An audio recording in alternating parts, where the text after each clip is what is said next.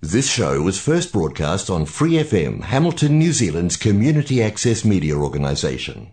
For more information on our lineup of shows and the role we play in the media, visit freefm.org.nz.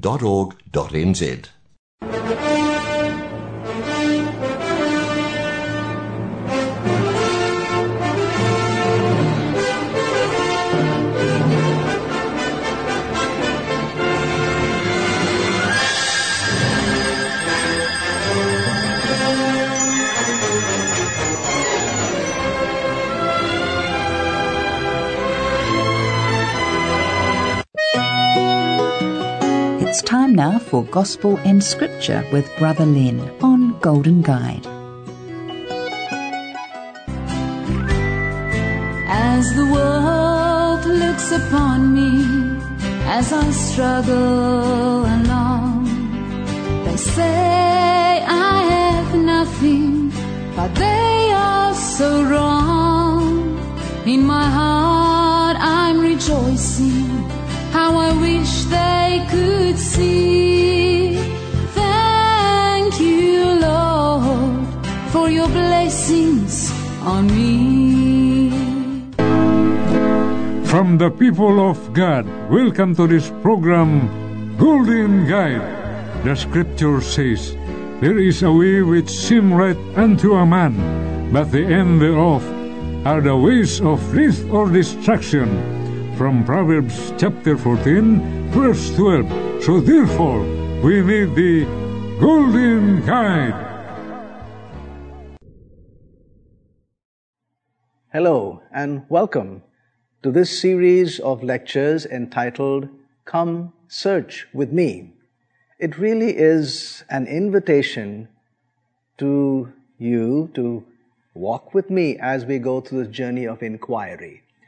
I was born and brought up in India, a land of tremendous diversity in language, culture, food, dress. In fact, this dress that I am wearing is from the northern parts of India. There's another part that is really diverse in that country, and it is the question of religious beliefs. Hinduism is its dominant religion, and India has the largest population of Hindus in the world. India also has the second largest Muslim population in the world. In fact, we have more Muslims in India than we have in the whole Arabian Peninsula put together. Buddhism was born and cradled and nurtured in the eastern parts of India. Tradition tells us that Christianity came to India in its very first generation.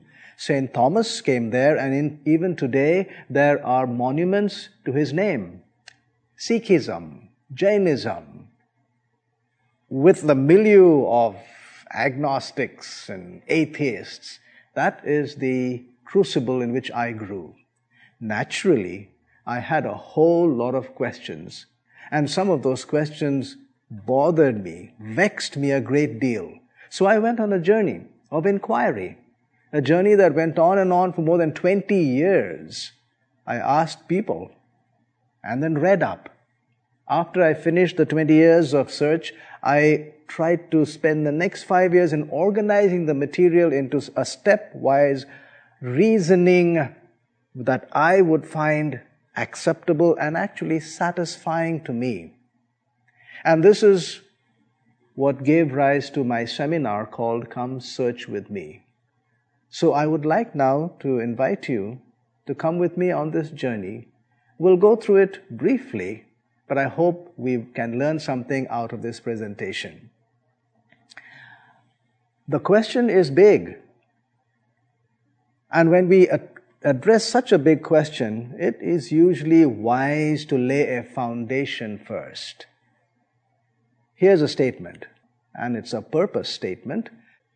This seminar has been deliberately designed to encourage critical thinking in regards a common topic that appears to elude universal agreement at present. The question is about God, and there are many facets to this question. One of them is the following. There is a great, what I call a great divide. One side says God, in quotes, the side of the A atheists who say that God is non existent and fictitious. The other side, B, believer, says that God is relevant and factual. How shall we address such a big question with our small minds? Will, be, will we be competent to do it? Well, listen to the statement by Henry G. Statements from authorities in a field should be as subject to scrutiny as those emanating from the most humble sources, even a beginning student. So that includes you and me. Here's another statement by Judge Graham. Science is not an inscrutable priesthood. Any person of reasonable intelligence should, with some diligence, be able to understand and critically evaluate a scientific theory. In other words, we should not be intimidated and overwhelmed by a string of PhDs behind a person's name.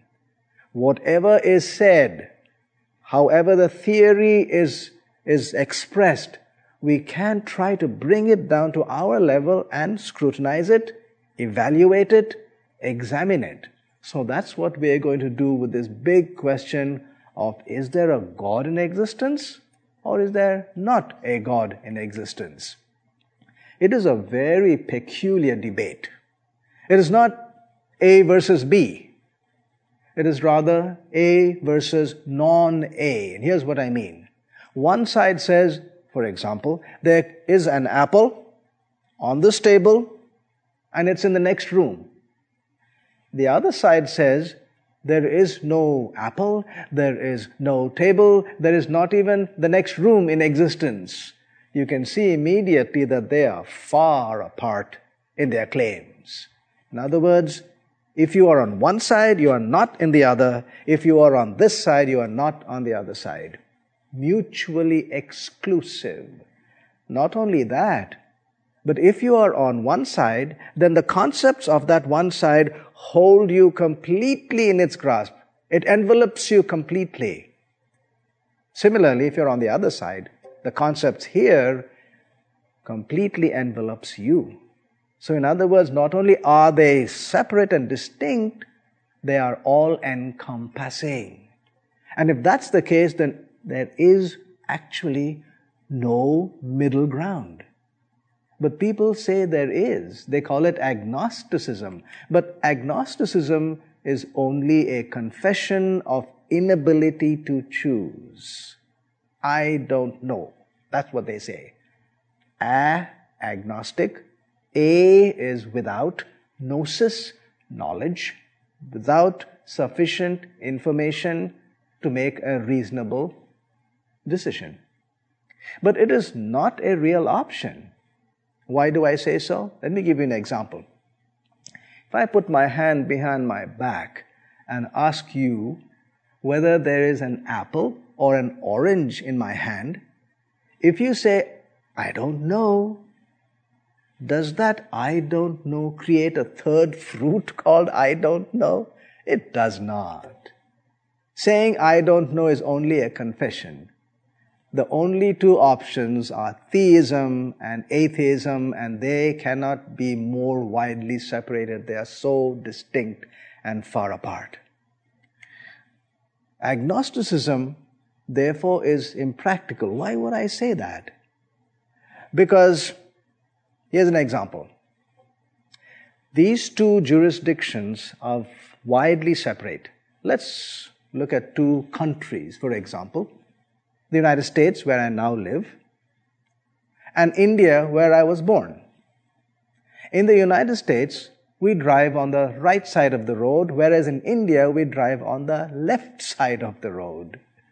Suppose we come to a position in which we are at the wheel, but we don't know. We don't know in which country we are. Does that I don't know allow you to make a third country in which you drive on the median? Of course not. You still have only two countries. And that's why I said agnosticism is quite impractical. Why? Because at any given point, an agnostic makes decisions as if theism is relevant. God exists. Or, as if atheism is relevant, God is non existent. Agnosticism is not a real option. But here's a statement by Kurt Gödel that throws a spanner in the whole works. He enunciated in the last generation a theorem known as the incompleteness theorem. He mathematically proved that a firm theory, that means a claim that this is the established truth, is valid only if all the pertinent data is at hand and is taken into consideration. But really, who can claim to have all the data relating to our question? Nobody. So everyone, by mathematical certainty, is an agnostic and only an agnostic. Wow. So what shall we do is everybody is an agnostic and at the same time agnostic is not a practical solution. Well, I've thought it through and here's what I'd like to say. Agnosticism, while it is the only correct and honest claim, it is also totally impractical and phantom like in its position. So, what about the believer and the unbeliever? Here it is. A theist or a believer is an agnostic who has chosen to believe in the existence of God, whereas an atheist is an agnostic who has chosen to believe that God is non existent. What is common is that both are agnostics and both depend solidly on belief. But there's a difference because the bases of that belief are widely different. And what are those bases? The theist base is a confession that their belief they derive from a declaration in a book, for example, the Quran or the Rig Veda or the Torah. The atheist's base is a bold claim. They say their belief is based on scientific reasoning and logic.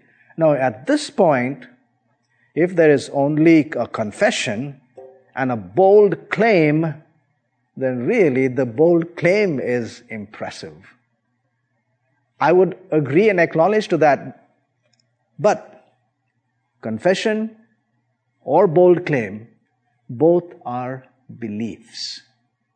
So with that word, let's, let's push back or pull back a little bit. You know, when this topic comes up, everyone gets tight. We gets, we gets tense. We want to win the argument. We don't like the other side to win. But let's pull back just a little bit about this question of personal beliefs. We, you, you and I, can choose what we want to believe as the truth of the matter, whether there is good evidence, no evidence, and even evidence to the contrary. Why? Because belief is a choice. Nobody can make you believe. They might be able to make you say something about your belief, but they can never make you believe. Belief is only your own property, personal and private. It has your name stamped on it. Nobody can believe for you, and you can't believe for somebody else. It is your own, and you can make a choice. Once you believe, or say that you believe, then you can state your belief, you can keep silent, you can also state what is not your belief. So, what am I saying? I'm saying, friends, you and I are free. We are free to make our choices of belief. Nobody can force us. No matter what I put on the screen, it cannot force any of you to believe because belief is your private property. Only you can take what I say and put on the screen if you so choose, and put it in that place which is called the cubbyhole of your belief, and mull around and, and examine it, and if you choose, you add it onto your belief. So here's what we can draw back on. Nobody can make you believe. It's your own personal choice. But a personal choice does not make it true or false. In other words, beliefs do not create truth. So here I am with my personal belief, but may or may not be true. What shall I do? Well, we could have a way in which we can better this situation, and that is to put two heads together. Two are better than one. So let's make a community goal to look for which is a more credible claim theism or atheism. But if you and I are going to do it together, then we will have to make certain ground rules. And here's the ground rule I'd like for you to come along me, uh, with me with. We will depend and employ only evidence, not mere opinion. Only logic, not illogic. Only reason, not absurdity. So with these three, let's try to see how we can make a choice. Why is this debate inconclusive? It's been going on for decades and generations and even centuries. When I looked at it, here are some reasons why it, we might come to understand why it is inconclusive. Terms are not defined, the evidence is not defined, and there's lack of neutrality and something known as confirmation bias. Let's look at them. Do you know that atheists and theists disagree on the most basic term, God?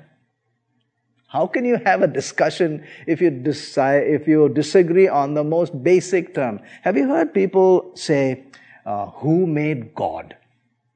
If you say God made us, then who made God?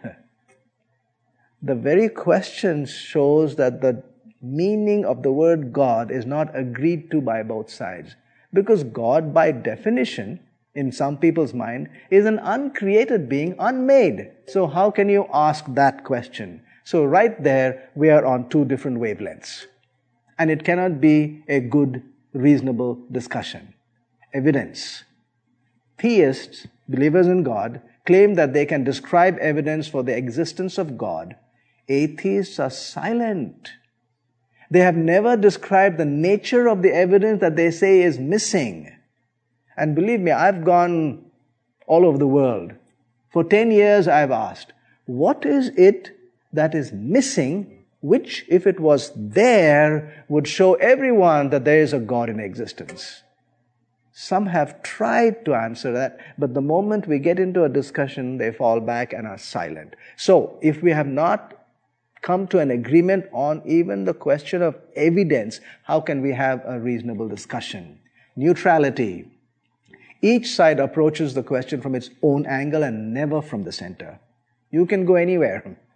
And a person may be undecided, but never takes a central neutral position. They appear incapable of starting out neutral. And why is that? It's because of confirmation bias, which is the tendency to recall select or interpret evidence in a way that supports one's pre-existing beliefs.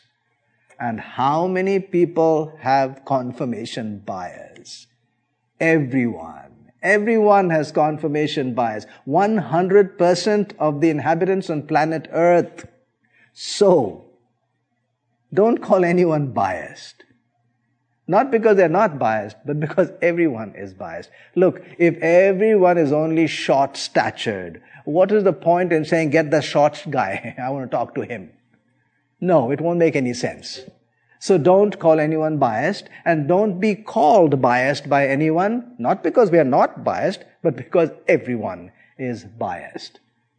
Why are we struggling with bias? You know, when I looked into it, I found something very interesting.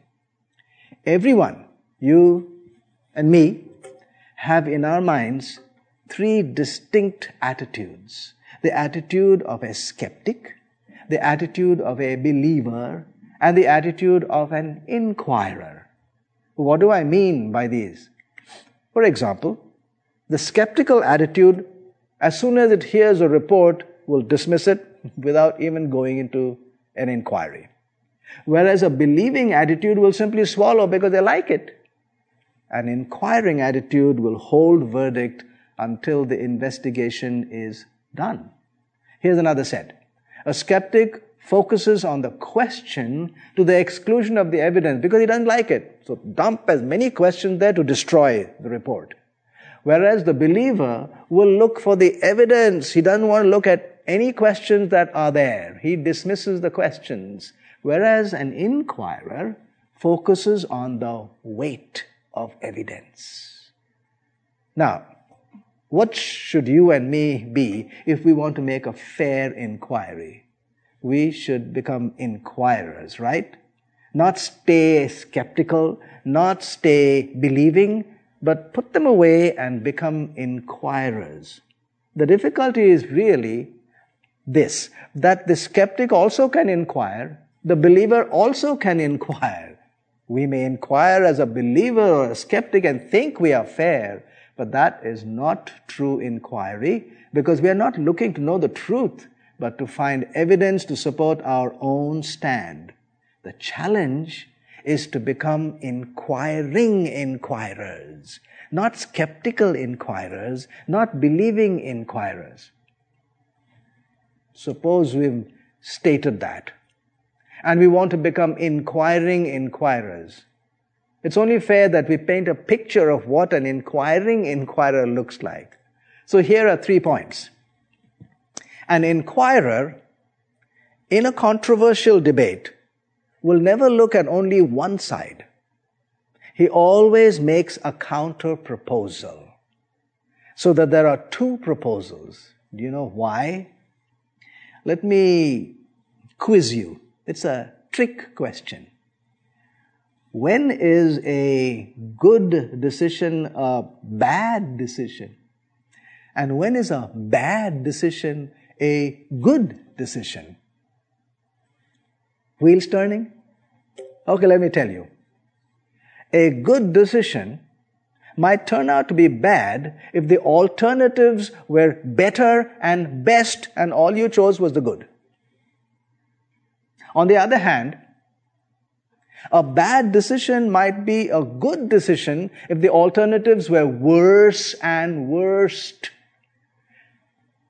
So when you made a bad decision, you avoided the worst and the worst, and therefore that bad decision is a good decision. What am I saying?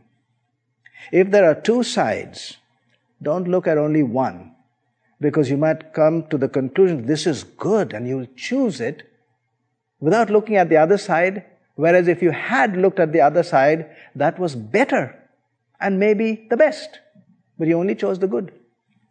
On the other hand, you could look at one side and say, boy, that is bad. I am not going to go that way. But you didn't look on the other side because that would have been worse and worst. So your bad decision might be actually a good decision. So, two options are always made. The second point, once you make the two options, you hold those as equal. I still remember presenting this at uh, one of the uh, the meetings, and one of them came up to me and said, "Boy, you you offend me. I felt offended when you said there are two equal options." I said, "Well, if you're an inquirer, an inquiring inquirer, you have to consider them equal." So we have two. You stand in the middle and consider them equal. And what do we mean by saying equal? We mean this. Either option. And we say it honestly from deep within. Either option will be acceptable as long as it is based on what we had agreed earlier evidence, logic, reason. Hmm. Are you thinking? Let me ask you those of you who believe that there's a God in existence. If today I show you some reasonable evidence on the screen that actually the weight of evidence points to there being no God in existence, then will you be willing tomorrow to become an atheist? Hmm. How about you, the others? If you believe that there is no God in existence, and today I show you some reasonable evidence that there is, after all, the supernatural, and there is a God in existence, then would you be willing to become a believer, a theist by tomorrow morning? Wow. Now, it's a different ball game, right? What am I saying? It takes raw guts to become an inquirer. It takes unfailing courage to remain one. So, we want to become inquiring inquirers. So let's make a decision, you and me, so that we are on the same journey together. How long do you think you will stay and remain an inquirer after making a decided position that you will be an inquirer? Do you know how long? I don't know for sure, but I'd guess that you would remain an inquirer for all of uh, two minutes plus or minus a few seconds. Poke the bubble, burst it. The fact is, we go zooming down to our side because we have confirmation bias. We are unable to do anything about this. And that's why if you really want to become an inquirer, an inquiring inquirer, then we need help. Agreed? Yes, we need help. We need to create an atmosphere in which we remain inquirers, at least get the best chance to become, remain an inquirer.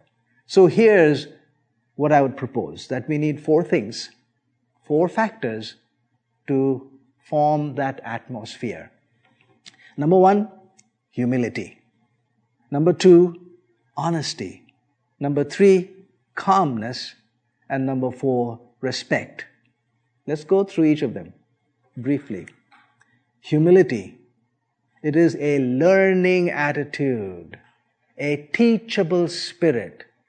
We don't stand there with our chest puffed up saying, I know it all.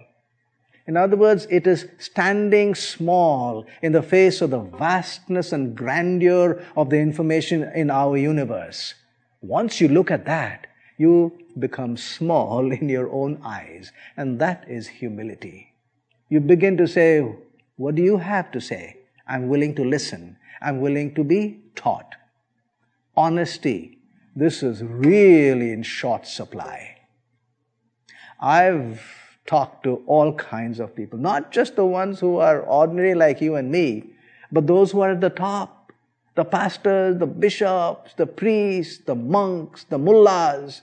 And oh my, the amount of white lies and sometimes blatant falsehood that comes out. You know, I'll confess that sometimes I felt quite disgusted until I turned that question to myself and I asked, How honest are you? And oh, the revelation. I was just as dishonest as any of them out there.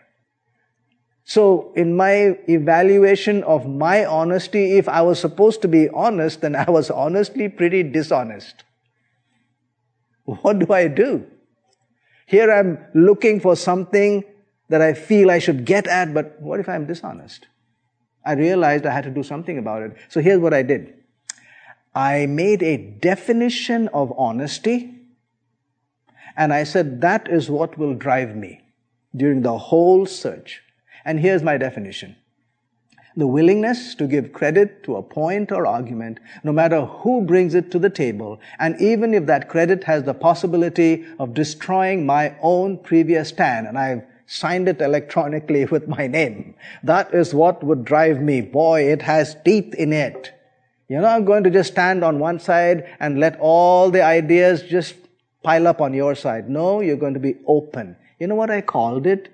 I called it the wow factor. Say wow when anything is impressive. Don't start scratching your head and saying, wait, wait, wait a minute if I say wow, then who will get the point and the credit? Maybe he or she, not me, so I'm going to withhold. No, that won't be honesty. If it is impressive, just go ahead and say wow. You ready? Maybe we should be ready to say wow. Let's try it. 22 over 7 is pi. Actually, it's not 22 over 7. If you really do the math, it is 3.142 and it goes on and on in a very random fashion. So people have made that into a memory test. How many digits can you memorize? Do you know what the world record is? Take a guess.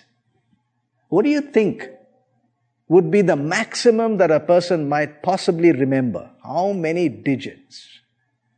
A few years ago, this was the world record. It was held by Hideaki Tomoyori, a Japanese, who stood before hundreds of people and over 17 hours and more, he recited pi to the 40,000th digit before making the first mistake. You gotta say wow to that.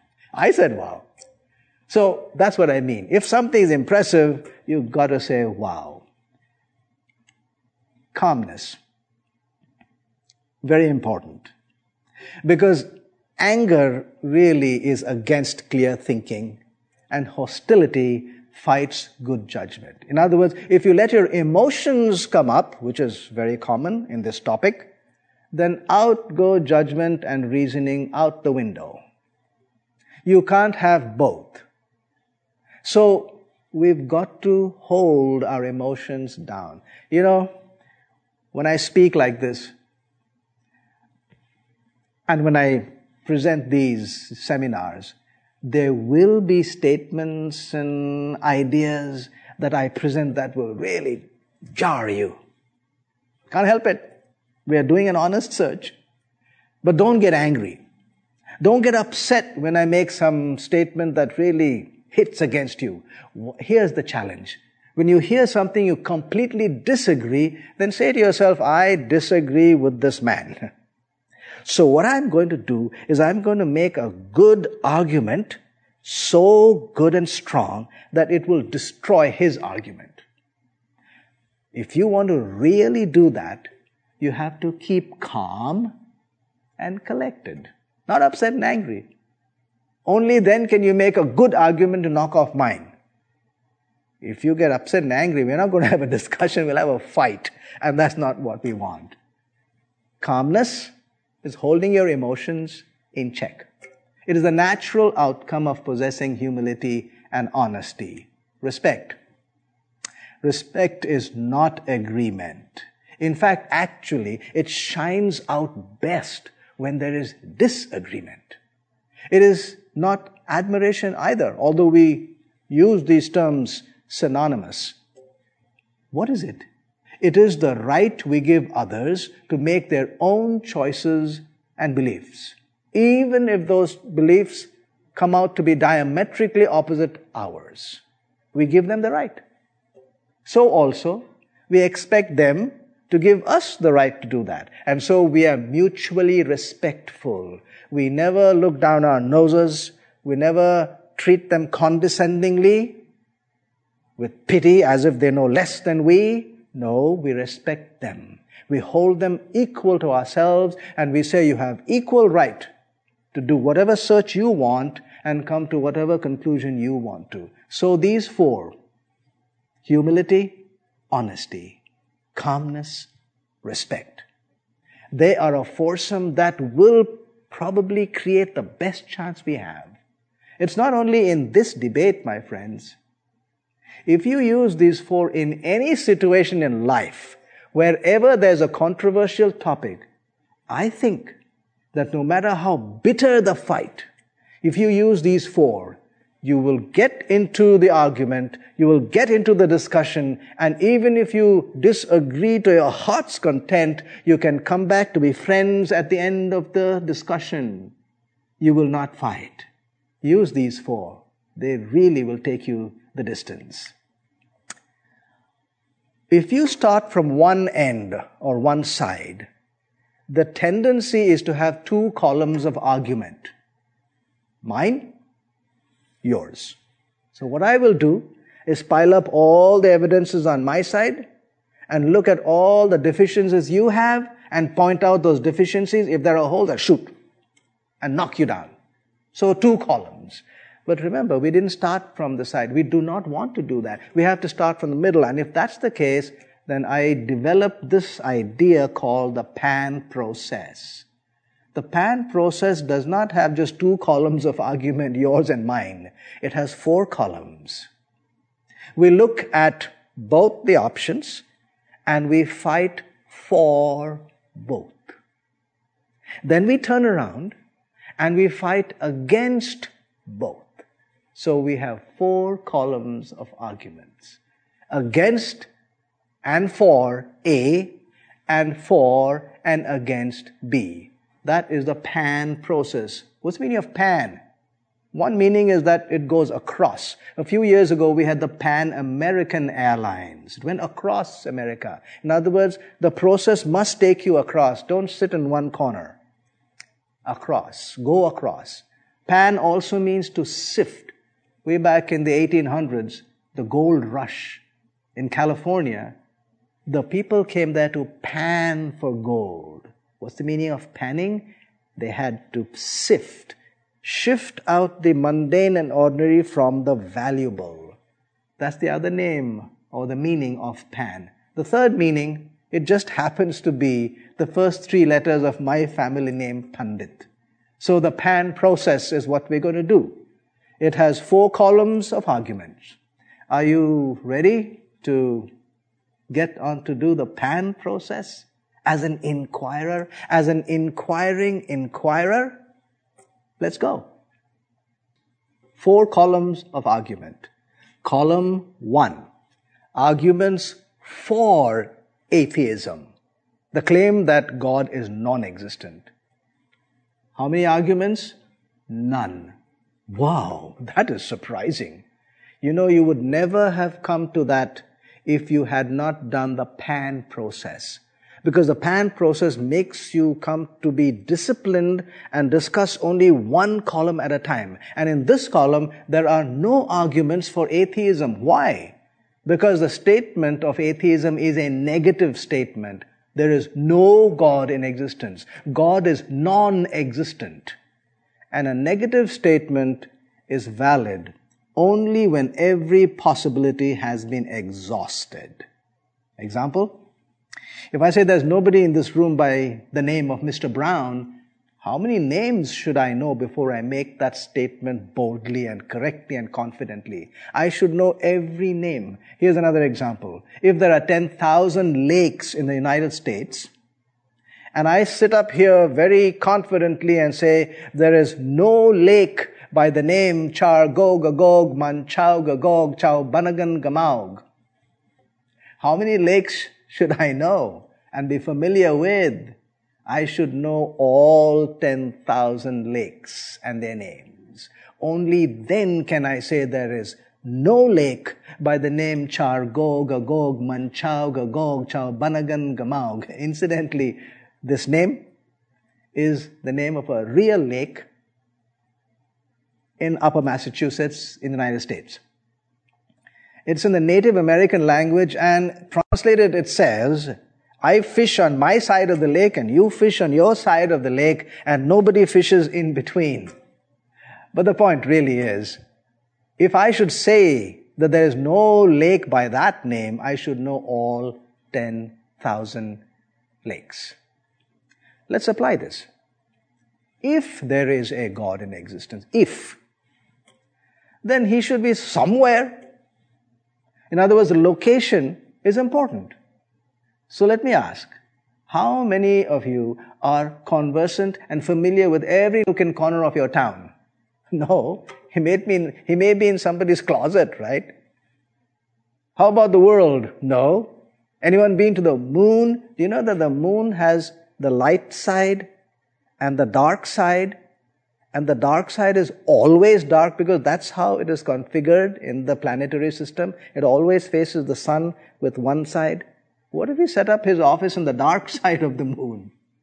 Hey, it'll be hard to find that out. Have you been to the sun? 93 million miles away. Anywhere close by there? No. The sun is a star in our Milky Way galaxy. How many stars do you think there are in our Milky Way galaxy? Guesstimated by the astronomers. You know, there are 200 billion stars. Been to anywhere there? Mm-mm. How many galaxies are there that the astronomers tell us? You know, they look at one part of the sky, count the number of galaxies, and then they extrapolate that into the rest of the sky. They say there are over 200 billion with a B, 200 billion galaxies. In other words, if you move, look away from the Milky Way out into space, most of what you will see are galaxies, not stars. How many of them have you gone to? None. Look, even if you had checked out 99% of the known universe, you would still have 2 billion galaxies to go before you make that statement that I've checked it out everywhere and he simply is not anywhere. Furthermore, if there is a God, and if he made you and me and the world, then if I can walk and run we should deduce that he also can walk and run, move. So if I go to the kitchen looking for him, he could have gone to the living room. If I go to Canada, he could have gone to India. Got it? In other words, for us, any one of us, to say that there is no God in existence, we should know every nook and cranny of the entire known universe at the same time. Boy, that's a tall order. What does it mean? It really means some words we use as the attributes of God. Omniscient, you know every corner, nook and corner. And omnipresent, you have access to every place. You know everything at the same time. Those are the attributes of God. So, here's the conclusion we have to come to. If we have to honestly and reasonably say that there is no God, then we should have the attributes of God. Or become a God yourself. But then if you become a God yourself, you can't say there is no God. So in this column, no arguments. How many marks would you give this column out of a hundred? Has to be zero. Let's go to the next column column number two. And in this column, we talk about arguments against theism, the claim that there is a God in existence. We'll look at four of them. They say, can you have evidence? And what they mean by evidence is empirical evidence. What's empirical evidence? It is evidence that's direct. Seeing, hearing, touching. I agree. There's no empirical evidence, but there are many other things that we accept without empirical evidence. How many of you really have empirical evidence that water is H2O? Two of hydrogen and one of oxygen. Have you ever checked it out whether that is really it? No, we deduced that. So there is no empirical evidence, but we all take it to be the truth of the matter. So we don't have to have empirical evidence to make a good decision. How about lack of design? Yes. There are many places on earth where there's, everything is at random. No design, no pattern. At the same time, my friends, there are places that have pattern and design. So really, when you look at the fact that there is no pattern, it has to be balanced with the other fact that there is a pattern. So it is not a solid argument. Not yet. How about number three, which is a big one? If you say that there is a loving, almighty God, then how can you explain this evil, pain, and suffering that we all have every day in, the, in, in this world? What's the explanation? And since we don't have an explanation that is satisfying to us, and the contradiction is too big, we say God is non existent. That is the argument that is made. But let's look carefully at that argument. And like I said, critically think Here's a few ways of looking at it. Who is asking the question that there is a discrepancy? Everyone. The theist as well as the atheist. So if both of them have this as a burning, disturbing question, then the presence of pain and suffering cannot be the ultimate decider because even with the pain and suffering, there are people who say, you can put it aside because they do believe in God. In other words, in the face of pain and suffering, they still can accept the existence of God. In other words, then the pain and suffering cannot be the final decider. Point number two. Why do they say that it's a pointer to atheism? Because there's a contradiction. But a contradiction in features is not proof of non existence. So this person is nice in the morning and nasty in the evening. Does, is he non existent? No. The challenge when you see a contradiction is to get at the solution.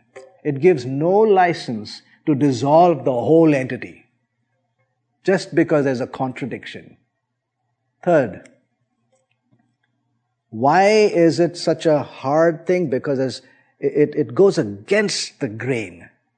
Almighty loving God, pain and suffering. Clash. There's a clash of ideas. And therefore we throw it out. But what if we find something that is in line with an almighty loving God? Shouldn't that also have its own weight? What am I saying? What am I pointing to? The fact that we don't have only pain and suffering in our lives. We also have joys and pleasures and delights. So if a contradiction points to atheism, then that which is not a contradiction should point to his existence. To be fair, if evil and suffering denote the absence of God, then joys and pleasures should denote the presence of God. Just to be fair. And we said we were fair, standing right in the middle, taking no sides. But the clincher to this is the next point. If there exists evidence for the absence of an entity, as well as evidence for the presence of that entity, then that entity is present. Oh wow, that's a long sentence. How do we know it's true? A simple example would clarify what I'm saying. Let us say the jurisdiction or the area we're looking at is this hall. And we want to know whether there's a mouse in this hall. The evidence for the absence of a mouse is a white spot. And the evidence for the presence of a mouse is a red spot. And mice sit under the chairs. So that is our theory. Mice sit under the chairs. A white spot is evidence for the absence of a mouse. A red spot is evidence for the presence of a mouse. Now let's look at this room. We'll go from this chair, white spot, white spot, white spot, white spot, everywhere white spot except that last bed, uh, chair there. Under that one chair, there is one red spot. Is there a mouse in this hall? Of course there is. What's the dictum? One piece of evidence for the presence will negate all the evidence for the absence of that entity. Let's apply it. If both evil and suffering, absence of God, as well as joys and pleasures, presence of God, are present in our lives, in our world, in our existence, then God exists. It's simple and it's pretty straightforward. You don't have to really have a convoluted sense of ideas to come to this. In other words, in column number two, which are pointers against athe- against theism, we come to a very startling conclusion. that their most powerful point is actually on the other side. Let's go on to the fourth one creation. The problem with creation that any rational thinker has is that there's no observational data. In other words, nobody has seen creation taking place. And secondly, nobody can point to any scientific law or rule which tells us how creation could have possibly taken place. So, nobody saw it, no natural explanation. So it's difficult to believe. Granted, it really is difficult. But if we do not want creation, then what's the alternative? There are many, but let me point to one of them. It's called the standard model, in which the beginning point is not God, keep him out, that's theism. Here it is called singularity, a point at which the entire universe was once upon a time in the form of pure energy. No mass, just energy. Energy does not occupy space, so it was one point. That point expanded into the universe. But singularity, when you look at it, has great deficiencies in trying to explain how we could have singularity. There are many questions, big questions that arise. So how do the physicists go past the, those questions? Here's how they do it. They say that the laws of physics do not exist in a singularity. How about Stephen Hawking who said in real time the universe has a beginning at singularity at which the laws of science break down? Huh, did you get the point? The singularity has no natural laws explaining it. So, nobody has seen singularity, so there's lack of observational information regarding singularity. There's lack of any scientific explanation regarding singularity. How different is that from creation? Can you see that all the points that are raised against theism, against the idea that God is existence, is always balanced out by some other factor. And in fact, the big one, pain and suffering, really shifts you to the opposite side. How many marks do you think you would give this column? The first column was zero. This one does not have huge marks, my friend. In fact, I would be tempted to put minus because the big point went to the other side. I'd say 20. 20 points. Let's go to the third one. The third column, arguments for theism, for the claim that there is a God in existence. Let's go through four of them. Number one, circumstantial. What's the meaning of circumstantial? Just a pointer. Not a proof, just a pointer. The numbers, billions believe. If just one person told me that they saw a white crow, I'd say, hey, wait a minute. But if 10 people said, well, we really saw one, it was a crow and it was white, I'd say, okay, I'd give it a chance. If 500 people said they saw that crow, then I would not throw the claim out. I would say, let's look for an explanation. Probably it was an albino. What I'm saying is that I wouldn't throw it out it becomes circumstantial evidence. Number two, it's very deep in the human psyche. We have about 5,000 years of human history. Do you know that in not one single generation has the idea of God ever been wiped out? Not even a single one. It is very deep in the human psyche. So it does become a circumstantial evidence. And number three, the presence of design and purpose People say that it's just apparent purpose. Wait a minute. What is the difference between apparent design and a real design? It couldn't be in the pattern because the pattern is there for both. You know, a few weeks ago, I was at the Napa Valley in Northern California. They have these vineyards. And if you go looking at a vineyard from a certain angle, it looks like all the plants are planted at random. And you can go from at this angle, this angle, this angle, this angle, random. But suddenly you come to one angle and you see every plant in straight, real straight like an arrow rose. So is there a design or not?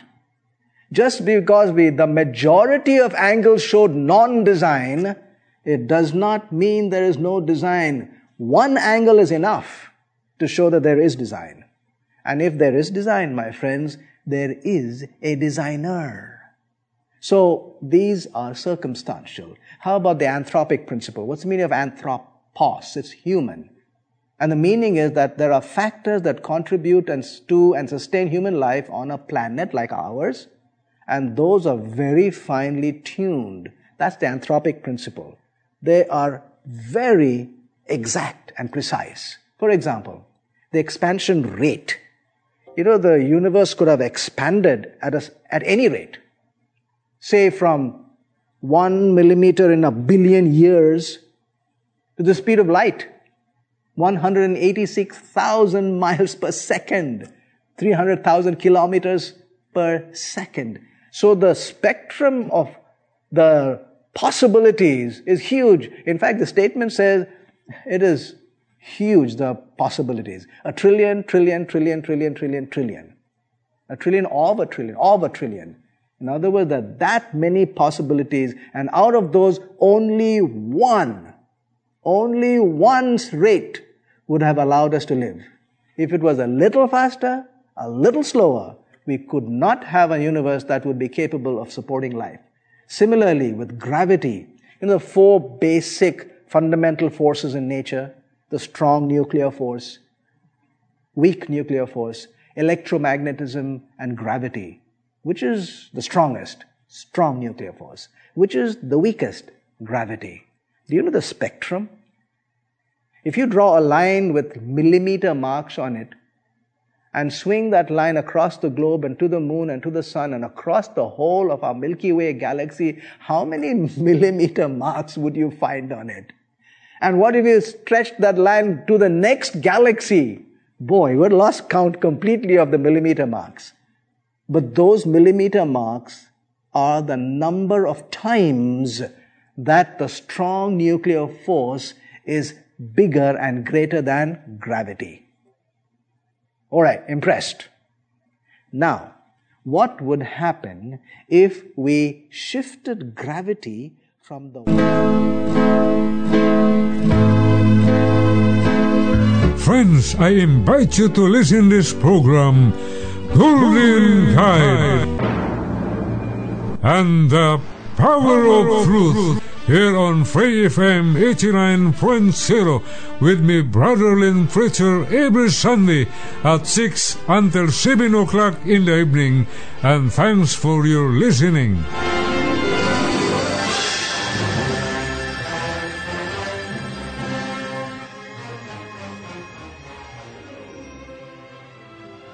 Thanks for listening to this Free FM podcast. If you want to hear more content like this, you can support Free FM via Patreon. Head to patreon.com slash freefm89 to find out more.